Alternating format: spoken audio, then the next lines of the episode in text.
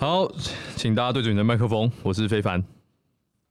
要不就说这一段，等一下，等一下，等一下，等一下吧？好，因为红山飞，我们直接进直接进正题了。OK，我们呃。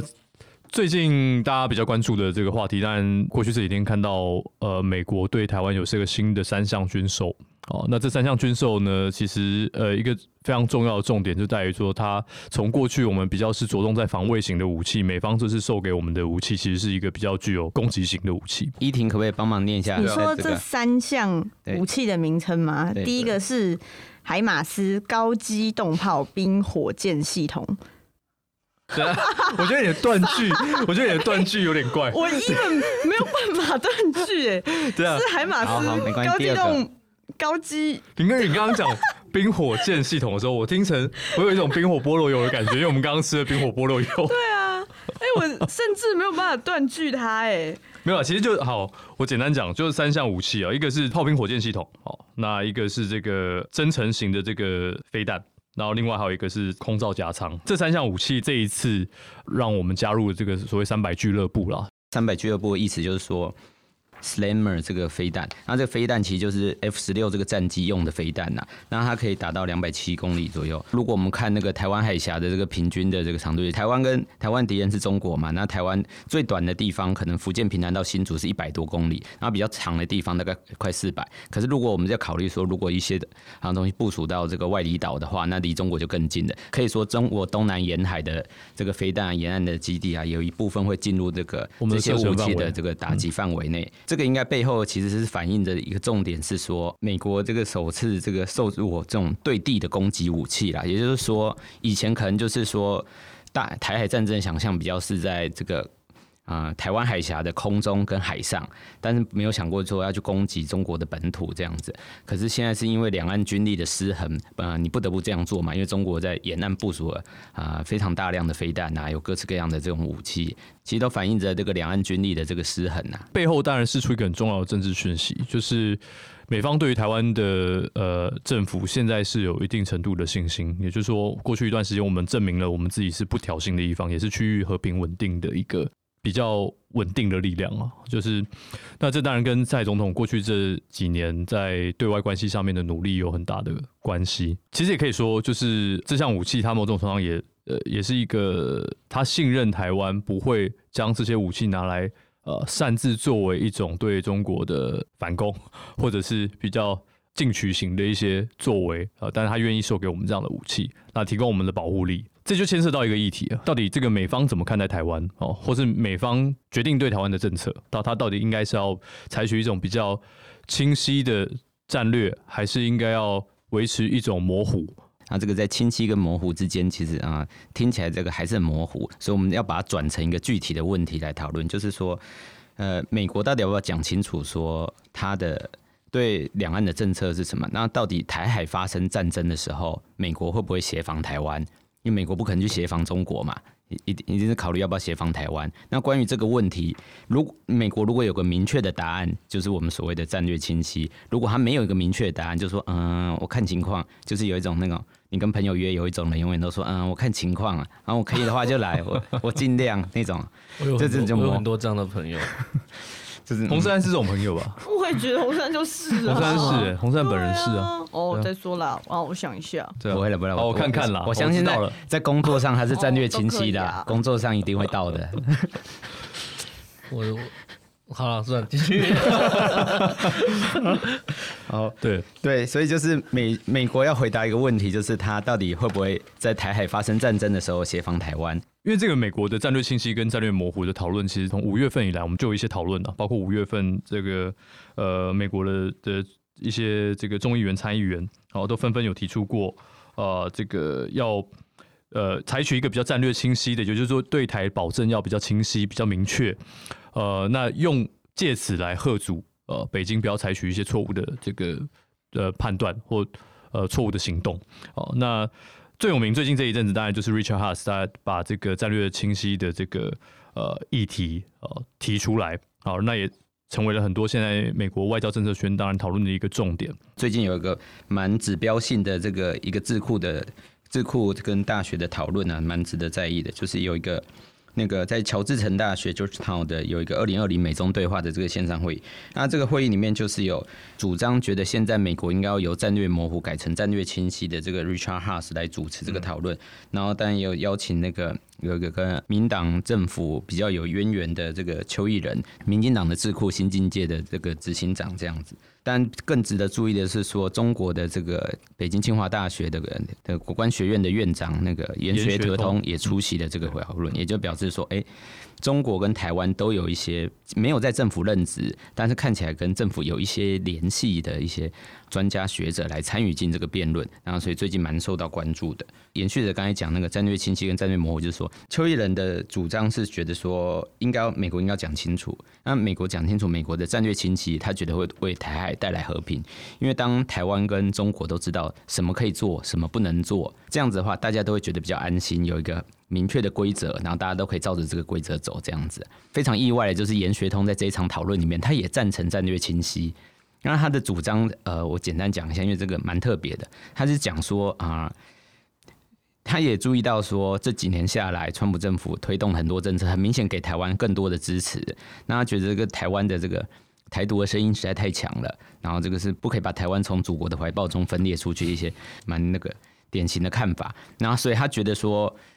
要美国明确讲说，美国应该要给台湾画一条红线，就是说台湾不可以宣布台独，所以不可以宣布独立。然后如果宣布独立的话，美国是不会介入进这个台海的冲突。在他的叙事里面，中国就觉得说啊，都是美国一直帮台湾，然后台湾现在就越来越嚣张，他有一天要是真的独立了怎么办？那这样我不得不出兵啊之类的，有一些这种想法。所以他希望美国可以战略清晰，把这个红线画出来，所以台湾不准越线。其实，在严学通的这个讲法，大概就是一个呃双重的这个战略清晰啊，就是说，他的战略清晰是对台湾跟对北京都要有一个明确的规范。我们在台湾讨论的战略清晰，可能大多数是针对呃北京怎样的作为，如果一旦台海发生冲突的时候，这个美军啊、呃、会不会美国会不会来协防台湾，会不会来支支援台湾？哦，但是在中国人的语境里面呢，呃，听起来他的这个战略清晰，他所支持的战略清晰，其实是要。确保台湾不会挑衅，或者台湾不会独立，好，所以其实带到一个概念，就是在战略清晰的讨论当中，其实还有另外一个是所谓的双重的战略清晰，也就是他同时对北京、对台湾都画出红线，哦，对，那当然也有一些讨论是这个当天在这个乔治城大学的这个这个会议里面，葛莱伊所提出来的。那葛莱伊是过去对台湾关系呃算是非常友好的一个一个呃学者。哦，那他也是美国外交政策智库里面很重要的一个 CSIS 的一个很重要的这个人物。哦，对美中关系也好，或美台关系都相对的熟人。哦，那当然他提出来的意见就是一个，他不是那么赞成战略清晰的这个角度，他比较支持就是继续维持战略模糊的状态。为什么？因为葛莱伊其实是对台湾非常友善，一直长期支持台湾的一个很重要的战略学者，这样。可葛莱伊的提出一个讲法是说，如果美国现在改成战略清晰了，那如果以后台湾的总统换人了嘞，如果换到一个呃比较失控的总统怎么办？那我们这样子提出一个战略清晰的保证，不是可以任他这样失控吗？因为不管怎样，他就想说美军都一直来救我们，然后所以我就可以一直一直做高一直搞事，对，类似这样的。所以 Sky 哥觉得我们下一任总统不会是一个疯子。哦，这个好紧张，这个应该要先看那个美国的总统选出来是什么情境吧？不，这我我我觉得其实。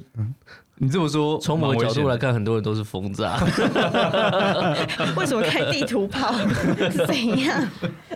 不，你觉得川普？呃，算了，对，不是。不过，不过，不过，我倒是想要问大家，就是因为这个战略清晰跟战略模糊的讨论，我不知道大家怎么看这个事情。因为其实我在看格莱伊谈的这个论点，我自己是没有那么支持他这个论点的。因为，因为回过头来看，就是这个逻辑其实也可以反过来讲啊，就说领先继续的维持一个战略模糊的状态，那。台湾这边也很有可能用这个战略模糊的空间去挑战，呃，美方的这个底线在哪里？测试美方的底线在哪里啊？但说实话，我自己觉得台湾内部对于国家认同也好，亲中亲美这件事情的变动的速度，我认为到底现在是不是已经趋于非常一个非常非常稳定的状况？我觉得这件事情是需要观察的。我觉得是啊，台湾人的认知跟对中的态度或对美态度是会变化的啊。但我正正觉得就是因为这样，所以我会主比较主张美国应该要战略清晰，比如说他对台湾能够 guarantee 的东西，或者能够保证的东西越多，越能够增强台湾人对于美方的维持对美方的一种呃承诺的好感。我觉得美国对台湾要战略清晰、战略模糊，后面其实还是更重要的是关于。美国对于中国到底怎么思考？他们两个彼此之间的角色嘛？是对啊，我觉得申汉讲的没错啊，所以我觉得这个现在讨论这个战略清晰跟战略模糊，呃，是蛮有趣的。可是如果你说真的要讲它真的会怎么发展，要先看美国总统选出来的结果是怎么样啊。很明显的说，之所以会有这个辩论，也是一方面反映着我们开始谈到这个美国跟中国，然后跟台湾跟中国之间的这整个这个势力的这个平衡都已经蛮明显的失衡了，所以。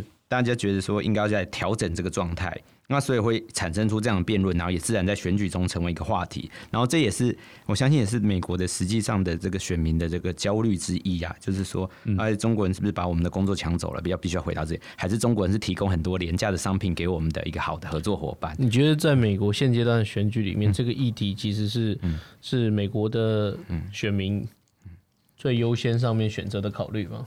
呃，我我觉得未必是啦，但是应该是说在经济的议题的思考上是联动的，嗯、就是说，呃，我们一般去呃想这个一般人在选举的话，一定是。美国选举或者大部分国家选都一样，就是看经济好或不好。然后今年又多一个疫情，因为美国的疫情真的很严重，全世界疫情很严重。啊，只是说这个问题就要考虑说，是我们的政府无能呢，还是因为中国政府叽歪呢？就是说，这个就要看怎么推导这个，到底谁应该要承担这个责任，可能会有很大的不同。所以我们讲来讲去又回到了美国选举的这个部分。我们现在剩不到十天，不会啊，他妈，他们开票开票还在 开，是他们 不是我说。说虽然他们离选举剩十天，但我猜他们这开票可能会开非常非常久。你你这笑话非常暗黑啊！不要幸灾乐祸，吓死！对啊，没有，但是确实啦，这有可能开很开很久了。嗯、我最近都在看的是，现在看是看哪哪些评论者或者哪些预测者觉得他到底开票会开多久？但是当然，我觉得这是蛮有意思的事情。嗯，那个。开一开就提前宣布当选这样子，其实有点也可能一直都难产啊。哦，那我们其实也不知道美国选举的结果，这个到底实际上开出来会怎样？那最近台湾很多人在押宝，哎，什么叫押宝？是什么？不是我们台就在台湾内部，好像押宝哪一方这件事情变成一个非常热门的讨论。哦，说到底押拜登还是押川普？对啊，到底押拜登还是押川普？我看国民党内部吵成两派，呃，林维洲总召跳出来说这个要支持拜登，支持拜登，拜登动算，然后。这个江启臣出来跳出来打脸，他说没有美国这个国民党没有要做这个表态，这样。我一直以为国民党也要保中国哎，是啊，中国没有选举，如果选举的话，他们可能押宝中国领导人。对，所以我觉得比较回到重点，还是说台湾的国家生存策略，但是不可能随便对人家选举去做押宝的动作嘛。然后你做一个负责任的执政党或负责任的政党，你不可能随便去评论别的人国家的选举嘛。你要尊重人家的选民啊。所以我们常在开会的时候开玩笑说，这台湾人非常入戏，就是民就是如果搞不好到时候结果出来之后，就台湾台湾。台湾有一部分人会因为这个选结果出来之后哀鸿遍野，把它搞得像自己的选举一样。但实际上入戏比较临场感呢、啊，是有临场感啦，但是这不要那么入戏啦。好，你你要那好，你去劝他们，你去劝他们，你去劝他们。理性赌博不是？我觉得现在就是这样啊，就是说有会会吵起来，然后就有人下去说，哎，大家不要再吵啊，这别人家的事啊。我觉得这这三这三种意见。环绕成一团这样子，现在不就这样吗？我在网络上面每天都看这些事情，演八百次。不会不会，我我都觉得这个讨论都很正面呐。你看台湾最有国际观的时刻就是现在，就是赞，就是国际上重要的事情你都要讨论，当自己的事情一样，认真的去关心，这个都非常重要。拜登这几天刚好有一个在呃美国的一个华人报纸叫《世界日报》，那其实是一个联合报系的一个报纸，上面有。刊登了一篇投书啊，那这篇投书里面，呃，他当然比较多是在对亚裔美国人的一些喊话，包括说在工作上面啊、移民政策上面啊，他在里面特别强调了他对台湾的这个深化台美关系的一个这个政见。他在这里面承诺了说，就是未来，呃，他要持续跟这个亚洲的这些盟友呃站在一起。那其中特别强调说，他要加强台美关系，我引述他的话了，那个我们是一个太平洋的强国啦，那我们将与这个我们的盟友呃并肩，那增进我们在亚太地区共享繁荣安全的价值与价值哦。那这其中就包括了深化与台湾这个呃居于领先地位的民呃民主政体、主要的经济体以及科技重镇的关系。他也强调说，台湾是一个开放的社会，可以有效控制新冠呃病毒，它是一个呃很重要的一个亚洲的典范。哦，他就特别强调了这件事情。那当然也提提到说，他们未来要应对这个中国的方式，会聚焦在说增强美国的这个竞争力，这让国内的这个优势能够提升，然后并且是要展现在这个海外的结盟关系跟领导力上面。他也提到说，未来他们还是会持续跟中国合作，只是这个合作必须要符合美国的利益，哦为前提。那包括说在公共卫生跟气候变迁的这些领域上面来跟中国合作。所以其实他在这边投出来，某种上对，呃，这阵子很多人在在提这个呃担心美台关系会不会倒退这件事情上面，似乎也做了一个回应啊。对，可是说实话，我自己在看的时候，我其实觉得他谈到跟台湾关系部分，我其实觉得都。不是什么太具体的事情。哎，说实在，我看到这篇投诉的时候，我虽然说因为他挑选《世界日报》，然后又讲就是跟台湾的内容，嗯，但你觉得他真的喊话的话是要对台湾人说吗？或对亚裔美国人说吗？其实是对亚裔美国人说。其实我觉得他的喊话的重点是对亚裔美国人说。不过他当然也回答了这个问题啊，就是说他他呃提到台湾的这件事情，坦白讲，我觉得是呃过去拜登应该也不常那么不是那么常。提到跟台湾的关系，就是就他过去。其实我觉得有一个感觉很像是他在也在宣誓，就是对台湾这东西，并不是对台湾讲，他其实在宣誓他在东亚这边的部署，他也往前靠近中国，也会跟他对抗，然后呢，也不会跟他贴太近，然后希望大家知道哦，我们 我当选的话，不一定会跟中国走这么近，有一个保证的感觉。他当然一定是清楚，现在这些像这些台美人，其实在在台湾的生存上面，目前这个阶段的焦虑嘛，哈，不管在价值上面是比较认同民主党还是认同共和党多一点，但是从一个台湾的这个两岸关系跟跟对美关系的角色上面，这一定是台美人现在很深的焦虑。我觉得他当看准这一点东西，其实想要去做某一些程度的回应，在这个族群以族群作为分类的这个选战的策略上面，那针对性的来谈，但是说实话，我是真的觉得不够具体。其实，其实它是一篇很 rough 的，对一个，我真的觉得不够具体。其实，其实我觉得他这篇投诉也蛮有趣的一点，他挑在《世界日报》上面的投诉。如果说他今天是一个比较呃。呃，我都我这样讲有点自打嘴巴了。坦白讲，原本是要想要想说，就是他其实也证明了他对台湾还是有点在意的哦哦，但是但是实际上，如果他真的是在外交政策上面要有重大的一个宣示，其实坦白讲，他可以像过去的呃美国领导人，就其实常常会在比如说一些美国外交政策的期刊上面去发表他对中或是对台的一些政策的一些嗯呃，或者他国际关系上他的外交政策的一些一些定调哦，但是他这次选在。世界日报真是蛮有趣的，就是很选举文宣的感觉。嗯，其实我觉得我们就就就承认，其实拜登就是 不爱我们，并没有 搞得好像偶像剧哦。哎、欸，我觉得我们不能够这样。没有，其实真的就是台湾没有那么重要啊，因为这个对他来讲，嗯，因为我我也看了啊，我今天也看到啊，好惊讶哦，这美国总统选举选到一个会有一个中文投书出现。那当然是，当然是选候选人比较负责任，主要都是要对他有选票人喊话。那这个当然是对亚裔美国人嘛。是。啊只是说提到台湾这个部分，看起来也也也没有提到台湾跟中国的关系啊。不是啊，重点是，那台湾跟中国是什么关系？台湾是民主政体，是主要经济体，是科技重镇，是控制新冠病毒的闪亮典范。那有没有支持台湾被中国霸凌这个问题嘛？嗯，就没有回答啊。啊，这个是我们大家比较关心的议题啊。Sky 哥好激动哦，真的，好喜欢你的激动哦。没有，这个很卑微、很卑微的一个讨论。我们刚刚聊那么多这个美台关系啊，但是我们其实一直欠大家一个东西，我不知道大家有没有注意到，就我们的那个 EP，大家都一直搞不清楚为什么会有一个 EP 二点五。你是不是想要有人接？对，然后你们没有人要接，我觉得没有关系，我自己接，我自己接。其实有一些人有发现哦。对，有粉丝发现，而且其实 IG 上不止一个人留言说：“哎，为什么是二点五？那下一集呢？”我是一直在想说，哪会有人在意这个事情啊？就你不在意而已。因为我们的呃，我们前一阵聊到了这个气候变迁的议题啊，那当然后来一直没有上哦，就是烂尾了。没有烂尾啦，我们没有到烂尾啦，但是就是鸟掉了啦，差不多了。好，但是我觉得气候变迁的议题还是非常重要的。我觉得，因为这是一个红色和长期关心的议题，就因为这样很重要吗？不是，不是，不是，它它对人类是一个非常重要的议题，然后刚好也是红色和非常关注的一个议题。其实最其实最近这个问题就，呃，我觉得影响已经很大，影响台湾已经很大了嘛，就在上个礼拜。礼拜五的时候，农会其实现在已经宣布这个桃竹苗、嗯、哦第二期稻作停灌，对，甚至可能大家在讨论说明年的第一期是不是也是会受到影响？对，所以现在其实很多的气象单位其实大家都在做明年的这个降水的预测。那当然这是影响台湾，我觉得已经是一个非常非常具体的。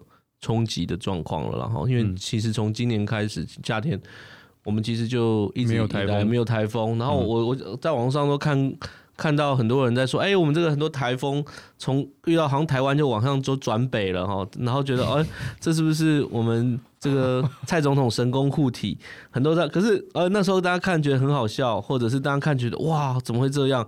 可是坦白说，这样的状况走到现在，其实这并不是一件好事啦。嗯那蛮危险的，对，所以从今年的夏天开始，进入到九月、十月，还是差不多状况。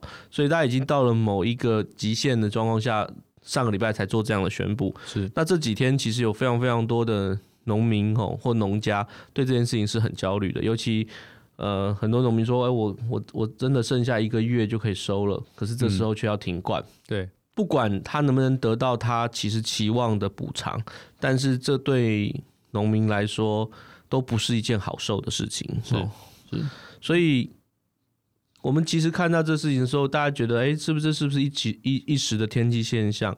可是如果我们如果这段时间来看一些比较专业上面的意见，就会发现，哎，可像这样子的停灌的事情，很可能不会只是偶然的单一事件而已，嗯、未来。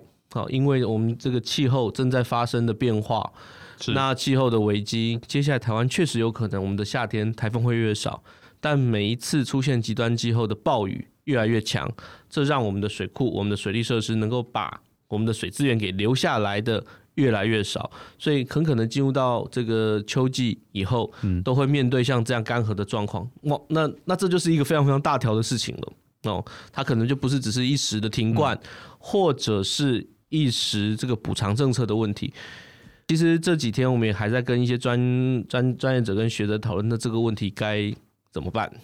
吕婷，你觉得该怎么办？啊，我是专业学者，是不是？你这个非常粗暴的提问，真的？你是发现我刚才对吕婷为什么会对这个事情有兴趣啊？我在反正因为我大学毕业之后，我虽然说有马上考上研究所，但我没有马上去念，我先去工作。然后工作一段时间之后，然后我回去念研究所，然后我就立刻的包包宽宽的，然后我就回到澎湖，因为我其实长大之后还回到澎湖，然后那时候在澎湖做田野，然后做田野的时候，因为其实田野你不会整天都有事，所以呢，我那时候就去学潜水，然后学潜水之后就认识了一群就是对海洋保育啊，或者是海洋的一些生态有兴趣的朋友。然后那时候，反正我们就是一群人，就是因为去潜水，你就会看到海里的珊瑚嘛。然后哦，今年有一个照片很红，就是那个牛奶海不是很红嘛？然后很多网美就在那边拍照，嗯、因为那个珊瑚发射出一些就是荧光亮亮的颜色，但那其实表示那个珊瑚已经快死了。就它可能很迅速就要死掉，然后那时候我在澎湖田野的时候，我就是每天就是潜水嘛，哦，好像讲的很闲，但我每天就是潜水，但你可以，你可以很明显感受到，就是那个你旁边的珊瑚，其实隔天有些就在减少，就这真的不夸张，就是随着那个海温它越来越高，就是那些已经潜水很多年都知道，就是海温越来越高，然后其实你珊瑚就死的越来越多。它就会逐渐白化，然后它就已经死掉了这样子。然后那时候是因为每天去潜水，所以你就可以很明显感到看你身边的珊瑚一直在死掉这样子。然后那时候我们一群人就是希望可以把那个底下珊瑚，就是海洋底下珊瑚的影像拍起来，因为可能有一天你就看不到台湾的海域有那些。然后这也就是扣连到论文，就是因为你珊瑚礁死掉，等于鱼的一些栖地它就受到破坏跟影响，然后也影响就是渔获量的产量嘛。然后这个事情就是一直延续到后来，我就是田野完之后回到台北，然后呢，我就去绿盟工作。然后我记得绿，绿盟是吧？绿色公民行动联盟工作，就是跟深海其实同一同一个环保团体。然后那时候我刚进去的第一份工作，虽然说我没有就是。我进去的时候，他已经是要收尾。那时候在打那个深奥电厂的。说谁要收尾？就是这个这个案子。讲你不要收尾的感觉。他会延续哦，好害怕！你等下我被骂。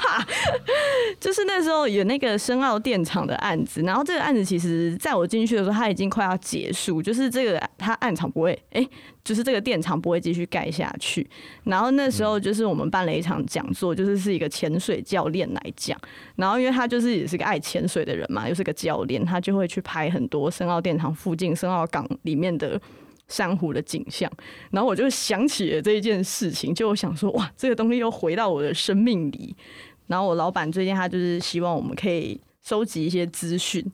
就是想要让大家知道，就是其实气候变迁这个东西是会在日常生活里面发生。因为其实现在谈很多谈到气候的问题，昨天我记得两天前赖平也跟我说，赖平说，我们只要谈到气候的这个议题的贴文啊，嗯，在脸书上的反应啊，都特别差。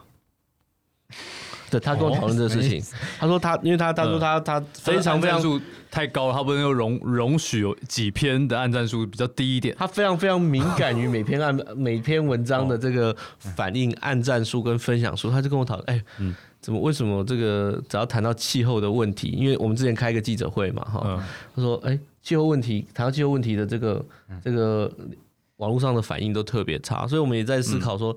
到底是不是我们在讲这件事情讲的太抽象了，讲的太硬了，或者是到底是为什么一般的人好像明明这些事情都发生在身边，但是好像有一种莫意的感觉，或者是大家不是这么不是这么有感，不是这么有反应，到底问题出在什么地方？可是我觉得吕一婷刚才讲说，他潜水看到啊珊瑚一天一天减少，这个感觉就很有感啊，而且今年不是超流行吗？我看。自由潜水的这个练习的人应该多了十倍以上嘛，因为今年疫情关系，大部分出去玩，对啊，要上山下海。而且我觉得大家好，真的是要真心推荐一部那个纪录片，嗯，叫做《追逐珊瑚》，在 Netflix 上面，这可以讲吗？哦？Netflix 上面就可以看到，啊、它里面就是在写说他们去大堡礁那边，每天也就是拍摄。那边的珊瑚景象，然后他们预计大概就是二零三零年之后，大堡礁的珊瑚大概就死了吧？啊，嗯，我去大堡礁潜水过，哎，啊，哦，你会潜水？你浮得起来？我是水中蛟龙，好不好？不，你不止打篮球，你还是水中蛟龙啊！还水中蛟龙，好吧？我真的，我真的去大堡礁潜水过，好不好？真的，真的哦，啊，真的，好不好？我没有，我没有，我没有。我样子看起来这么土，好不好？我是蛮惊讶了。我有 fancy 的一面，好不好？对，好，OK。对，讲啊，那时候是很小的时候了。没有，我我我我我只是回头，其实我因为这几天，因为赖品那天跟我讲这个事情，我觉得这几天就一直在想说，到底还能够用什么方式啊、呃，让大家知道到底这个气候危机带来的影响哦。然后，而且最重要是能够触发大家的行动。我我觉得可以讲一下我们现在的气候变迁的政策，面对气候变迁的政策。如果回到台湾来讲，我们在讲这个关于气候问题的政策了哈，因为基本上啊，呃，民党政府在这几年其实非常非常努力的在推再生能源，这是一个事实。对，但是说实话，我们目前的整体的气候政策这几年并没有太多的进展。哦，进展其实。相对是非常非常有限的。当然，我们办公室把把目前台湾的气候政策从头到尾都大概翻过来检视了一遍。那坦白说，呃，我们目前其实最重要的在气候的法规，一个就是温室气体管理法的这个做法。其实我们这个温管法，呃，不管是目标或者是里面的政策工具，都很缺乏实质的效果。所以这也是为什么我们其实要提出，是否应该把这个温管法修成，呃，比拟国际上面这种气候变迁法比较整体性的，而且工具明确的这样子相关的气候的法制，这是我们一个最重要的工作之一。所以大概在两三个礼拜前，我们找了四个立法委员，包括。这个赖品妤刚才说的，然后苏苏巧慧委员、庄敬成委员，然后还有吴丽华委员一起出来开一个记者会。那希望接下来这个执政党，我们的政府赶快把这个温管法能够做一个大幅度的翻修，来迎上。这这这一段呃，今年上半年其实有非常多国家都提高了它的气候目标，那台湾还是非常落后了。我说白就这样。我讲到国际上的那个标准，因为其实，在巴黎协定之后，其实有非常多国家都有因应气候变迁的一些呃法制的规范啊，那包括说像二零五零的这个精零碳排的目标。但是台湾在这部分，其实我们所定定的目标，确实是比其他国家要来更更低一点啊。我们是二零一五年的时候定定的啊，对。对那这几年，当时二零一五的时候还在讨论，我们定了一个是生物二度 C 嘛。那现在大家都讨论的是生物二度 C，恐怕这地球会面对非常非常大的灾难。所以现在大家都希望目标是以升温一点五度 C 来重新定定。而且最重要的事情是，很有可能我们能希望最重要的黄金时段就是从二零二零年到二零三零年这段时间。对，这十年如果我们没有把握这个机会的话，很可能之后就是救不回来了。哎，我真不得不说，就是这个议题啊。我原本没有这样想，但是我在写论文的时候，它就成为我的论文主题之一。我原本写的是渔村，就是渔业怎么样镶嵌在澎湖的人的生活里，因为我是澎湖人啦，by the way。然后那时候就是那一年有。哦哦，什么他们 什么特殊性？对啊，什么意思？澎湖人有这么喜欢买淘宝吗？赶紧不要再讲，要讲逼宝，OK？烦呢、欸。对，我觉得淘宝真的是一个国家安全的问题。是啊，我现在都没买，好不好？我现在买台牌，奇怪。不要再 judge 我了，因为那个时候有一本还蛮重要的著作，应该是去年有翻成中文吧，叫《面对盖亚》，是那个。布鲁诺拉图尔就拉图的著作，然后他 就是在美国的这个学术体系里面，他们有在讲一个很重要的事情，就是气候变迁，它其实不是只是一个环境问题，它影响就是社会跟政治层面的很多改变。然后那时候我原本去写那个论文的时候是要写，就是因为台湾的渔船啊，跟船长不是通常都对渔工很坏嘛，就我们看到很多社会案件，然后就是可能。地图炮，地图炮，对，就是看到，对，这是一个现象，就大家只会看到，就是天哪，台湾的船长很坏，然后对渔工很坏，然后又过度捕捞什么。但我们都没有一些有良心的船长吗？对，但是但其实他背后有一个很大的问题，就是他之所以要这么做，是因为他们有这个这个产业已经要活不下去，所以他必须有这个需求，他必须要大量的捕捞，不然他其实他背后的家庭他可能就会活不下去。然后呢，所以才会有一连串的事情。嗯、然后他为什么会过度捕捞？合理化那个坏。好，他好坏还是坏？但是，哦，你就是这样，我才录不下去了嘛。不录了，不录了，不录。太想笑了。对，好，我不想讲了。太生气。硬录，硬录。你继续说，你继续说，你继续讲那个胡克船长的故事。什么 什么虎克船长？对，虎克船长。但那他后面还有另外一个问题，就会是因为我们的气候状况改变，海洋的环境改变，所以呢，导致渔业这个产业它已经没有办法活下去。所以等于说，这个里面不管是环境、船员、船长，或者是渔业这个产业，所有人都是输家。里面层层的有非常多的剥削。哇，这是我的论文题目呢。那你的论文题目是什么？什么？你要回去 Google 搜寻是不是？对对对，赶快讲一下，感觉厉害。讲一下你的核心的问题意思是什么？核心的问题意思就是如何可以让澎湖人在澎湖这个地方继续讨海。哦，对，这里面有几个重点，就是要留在澎湖这个地方，因为它是一个离岛，跟台湾可以做渔业产销不一样。继续淘海是专注在这个产业，它不是转型去做观光或干嘛什么的，他们可以依着这个事情活下去。就我们来聊聊你的论文，好感动。哎、欸，你家本身是是渔民吗？对啊，是啊，是啊。哦，所以你爸是捕鱼啊？小时候是啊，但是渔船长大的吗？哦，没有，我没有在澎湖长大，但我是长大后才回去。船长的女儿，你是虎克船长的女儿。哎，对，你爸真的有在抓鱼？对啊，就以前，但是因为他有严重的对待鱼移，对，就虐待移工之类的嘛。渔工，移移工，渔工，渔工，渔工，外籍。对。但是我们家已经很久没有从事渔业产业，原因是因为像我爸那代就是。移动离开，就是这个迁、哦、造成的迁移，也是这个产业转变的一个、嗯。对，所以你关心要怎么留在澎湖？对啊、嗯，而不是你就走了。大家不能一直离开这样子、嗯。对。哦。哇，你们 OP。感动，感动。对啊。但我原本没有想说会写到这一层，我原本只是想要写一些很民族志的东西，后来就变成跨物种民族志了。潮吧。哎夸物，真的是拉兔真的是我的偶像，刚他才是我的偶像，我不知道你什么东西啊？拉兔，我觉得我觉得现场听众没有人知道拉兔是什么吧？一个帅气阿伯，没有？不是我说听众，一个你看不起人，法国哎，说不定拉兔也有听呢。哦。不是大家不解释，我的意思说大家不解释一下啦，干你们是分世纪什么东西？有没有很想生气？对不对？对对，就补一下脉络，科普一下就会怎样？不这样瞧不起我们听众，妈的！哇好失控。哎，他这没有人解释是，是？他接下来在在接下来在北面馆有展览啊？对啊，真的超棒。真的、啊、好，那吕一婷先解释一下 啊！你说解释他是谁吗？对啊，对啊，你刚刚都讲到这个人了。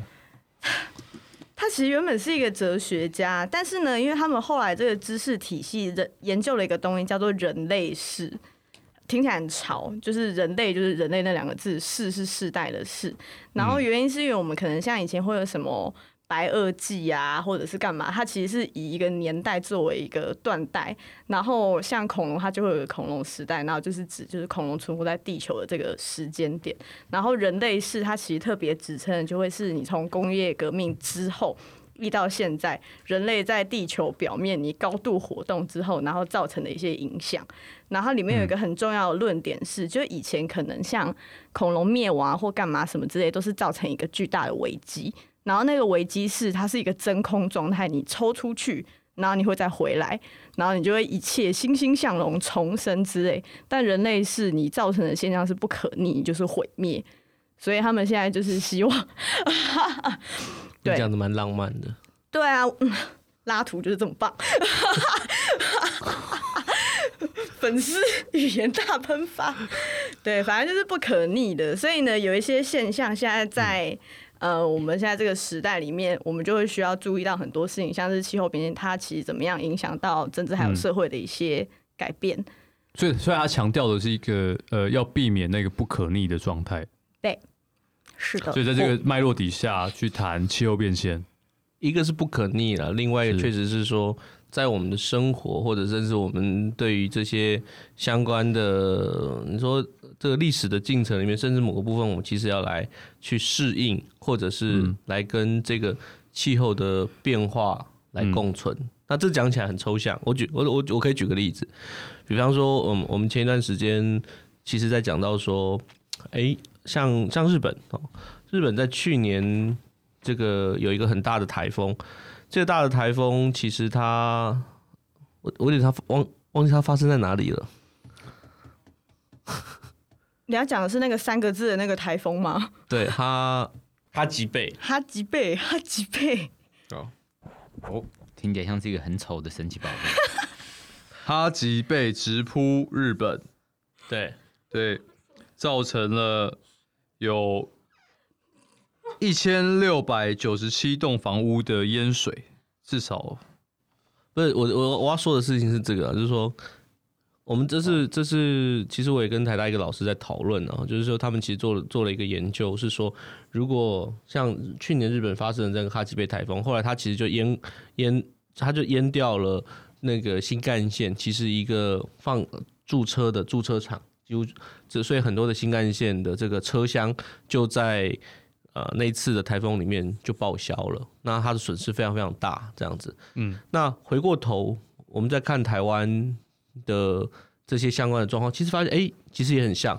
我们其实现在在那个台中的乌日，我们在乌日一样是高铁的一个这个驻车的地方，是它其实也是我们的一个高的风呃淹水的高风险区。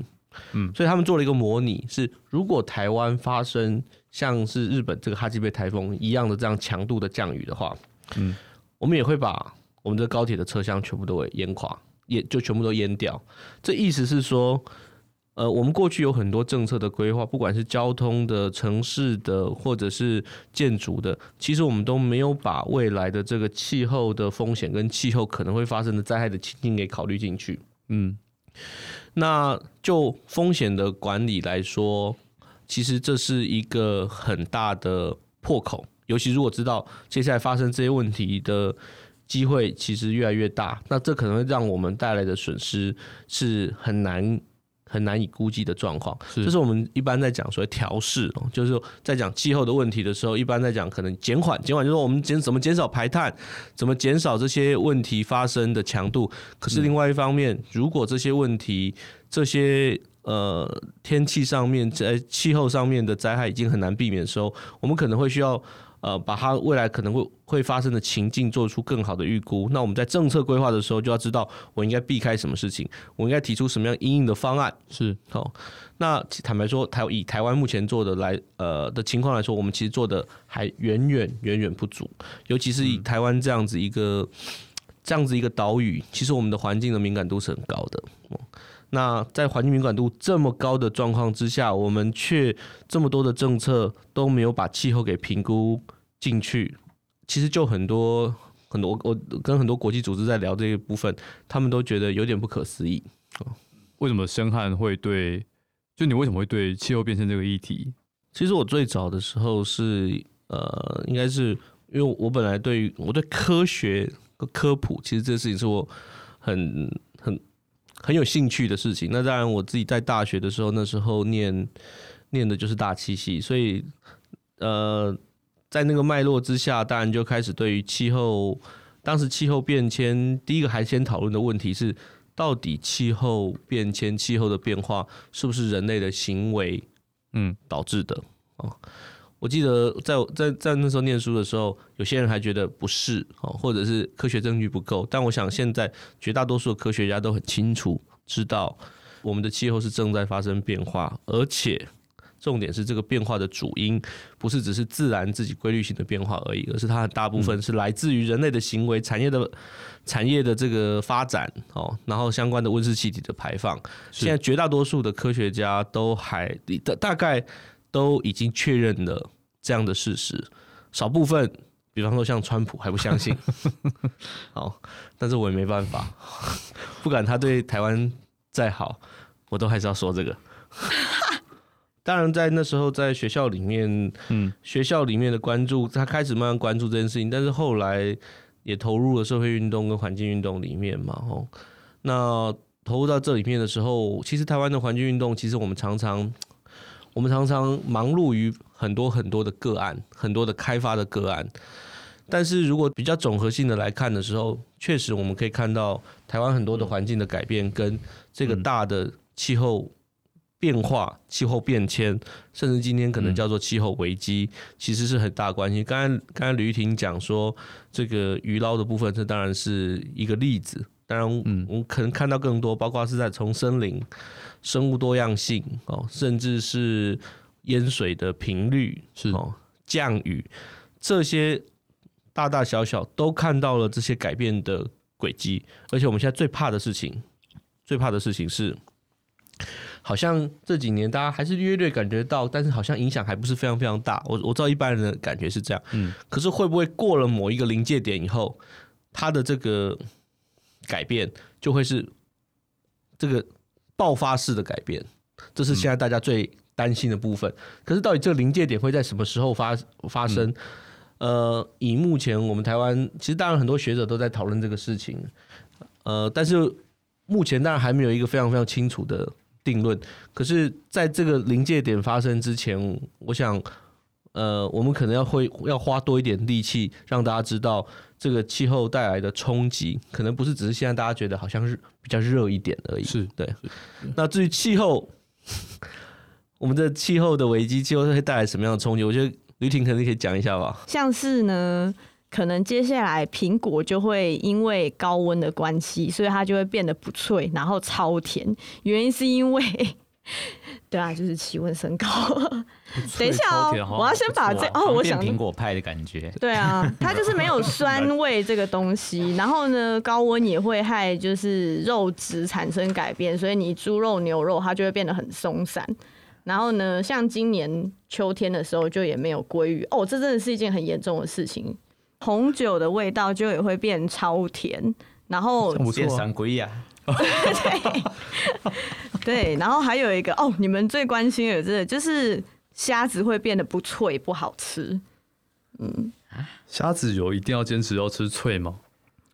你一定没有吃过很像鱼肉软软的那一种虾，的虾软不就是不新鲜吗？对，是吗？对啊，嗯。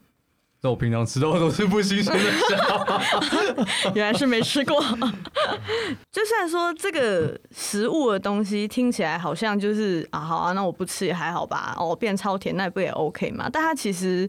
这东西一整个影响的也是一个生物链的一个问题，就像你可能其中一个生物链一个动物减少了，它的整个食物链它就会出现一些问题。这也就是跟这也影响了另外一个就是产业链的问题。嗯，你看像猪肉、牛肉，如果它就是因为高温，所以它会肉质变得很松散。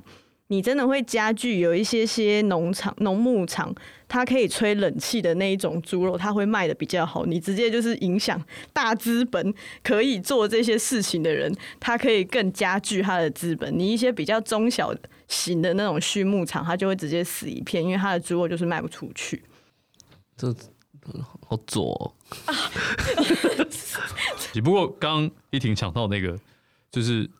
那个食物的味道改变，或者说它食物的质地等等，哦，不管是我们的海产还是我们的蔬果，其实我觉得最直接就是回到我们刚刚申翰最刚开始所讲的那个没有台风的情境底下，其实我们有很多的呃，包括现在稻米的休耕，在呃桃竹苗地区要这个限制灌溉，然后停灌，哦，这其实是直接会影响到台湾的粮食产产量，对。一般来讲，我们可能会说，这就有点像是叫做气候风险啦，哈。是。那一般来讲，气候风险有几个部分，就像刚才说，一些农产品，它可能在这个气候变化的状况下，它原本的周期跟产量会出现变化，这是一种。另外一种，其实我觉得也也我我是觉得，也许接下来会越来越多的企业都必须考虑的事情是，当你面对这个。因为因为气候政策带来你经营上面的风险，我举例来说，是。现在欧盟已经开始宣布，他在二零三二零二三年的时候，欧盟要开始课碳关税，嗯。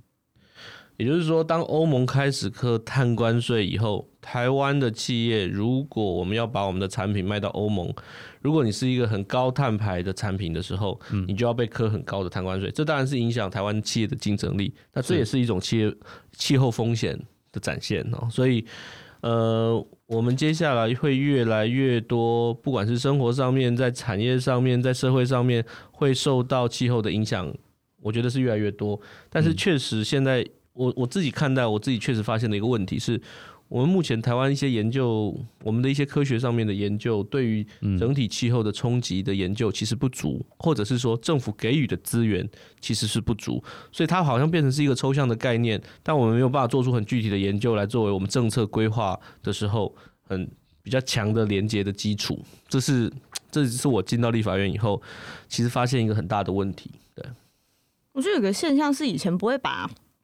就是气候变迁这个概念放进去，你各种不同的政策考量里面，像以前就会觉得说，你稻米好像没有水，那我们怎么样就是改造这个稻米，让它可以就是更符合我们的生长期啊，或干嘛什么。但是我觉得真的是一直到今年，就是这个限水的事情，然后可能未必你进立法院吧，我们办公室也就讨论说，哦，这其实是一个很整体性调适的问题，你不可能永远都是。这个东西对啊，这个东西产量出问题，你就去救它；产量出问题，你去救它，不是技术上面的。对啊，而不是去思考它根本一点的问题。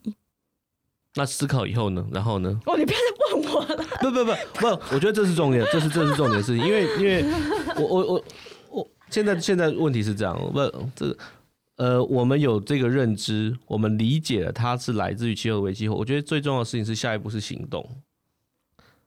你干嘛不高兴？我我我不是要讲政治正确的事情，我不是要讲政治正确的事情，政治正确不对吗？政治政为什么？